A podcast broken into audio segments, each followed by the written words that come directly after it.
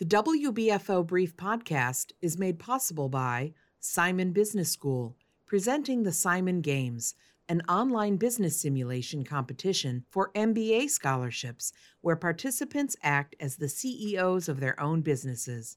Learn more at simon.rochester.edu slash Simon Games. It's Thursday, February 23rd. Today's WBFO brief was recorded around 8:30 in the morning. This is WBFO News. Here's Jay Moran. About two inches of ice and snow fell across much of western New York overnight. That's according to meteorologist Bob Hamilton at the National Weather Service, who put the storm in perspective. Here in western New York, we're used to um, adverse weather during the winter time, and a little bit of snow and ice like we had overnight is not a big deal. Um, it's more of an inconvenience. So for us, it it's, uh, wasn't meant to be a big deal, and it's turning out to be, you know, one of the minor events of the winter so far. With more icy precipitation expected today, a winter weather advisory does remain in effect until 6 p.m. for the northern half of the listening area. That includes Buffalo, Niagara Falls, and Batavia.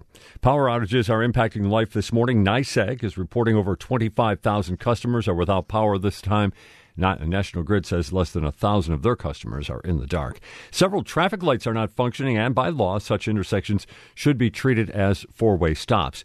Downed power lines temporarily closed all Thruway ramps off Walden Avenue overnight. As of right now, NITTEC reports the ramp from Walden Avenue to the westbound Thruway is still closed, as is the westbound Thruway ramp to Galleria Drive. Elsewhere, a portion of Route 16 in West Seneca is closed in both directions from East Center Road to Seneca Street due to an overnight crash. And another portion of Route 16 in West Seneca is closed from Warren Avenue to East Avenue. And Buffalo Niagara International Airport is open, but several flights are delayed this morning. Bob Hamilton from the National Weather Service office in Buffalo on the line with us. Bob, uh, if you could just uh, sum up uh, what happened overnight. We wake up to uh, a lot of uh, snow and ice around here, but uh, how did things transpire overnight?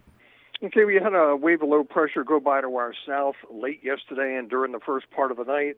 That resulted in uh, a little bit of light snow across the area yesterday afternoon, and as we pushed towards evening, the light snow changed to freezing rain and sleet from south to north. Most people ended up with an inch and a half to two inches of sleet and snow, and then we had some ice on top of that. Now that wave has pushed off the coast, and we're going to have a few hours of freezing drizzle today, and then another round of sleet and snow tonight as more low pressure moves in. All right. So for the most part, though, we've seen the worst of uh, this weather event in Absolutely Western New York. Absolutely seen the worst. Absolutely. Yeah, we're going to get more freezing drizzle, but the worst by far has passed through.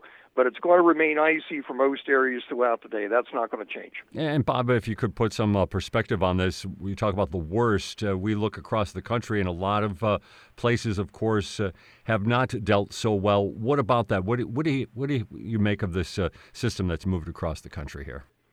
Uh, across the country or across the Buffalo area? Well, no, we, I'm looking for a larger look at this. I mean, it seems like we've been getting nailed with uh, weather all, all winter long. This time, it's other places that have gotten some very severe weather.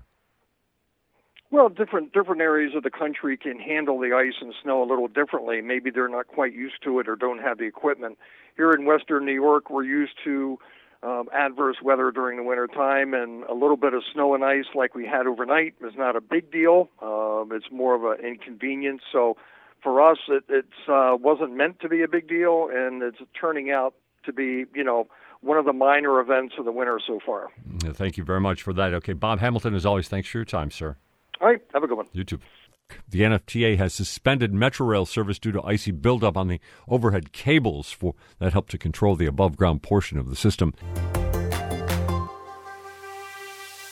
Another local labor organizing effort is underway. Resident doctors and fellows at the University of Buffalo may be joining the Union of American Physicians and Dentists. According to the Buffalo News, a petition to unionize was filed Wednesday with the uh, National Labor Relations Board. A union leader says the move derives from a simple reality too much work, not enough pay, not enough voice. Taking a look at sports, the Buffalo Sabres swing through Florida over the next two nights. Tonight, they meet the Tampa Bay Lightning. That game starts at 7 tomorrow night. They visit the Florida Panthers before returning home on Sunday against the Washington Capitals. Local college basketball last night, St. Bonaventure fell to 13 and 16 on the year after losing at Davidson 74 to 61.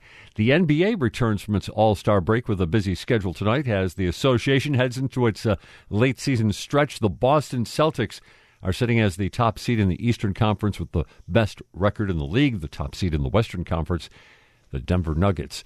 And for those looking ahead to sports outdoors in warmer weather, Major League Baseball begins spring training games tomorrow. Be sure to like or subscribe so you can help others find this podcast. And if you love it, by all means, leave a review too. The WBFO Brief Podcast and the award winning journalism of WBFO's news team is made possible by members. Thanks for listening.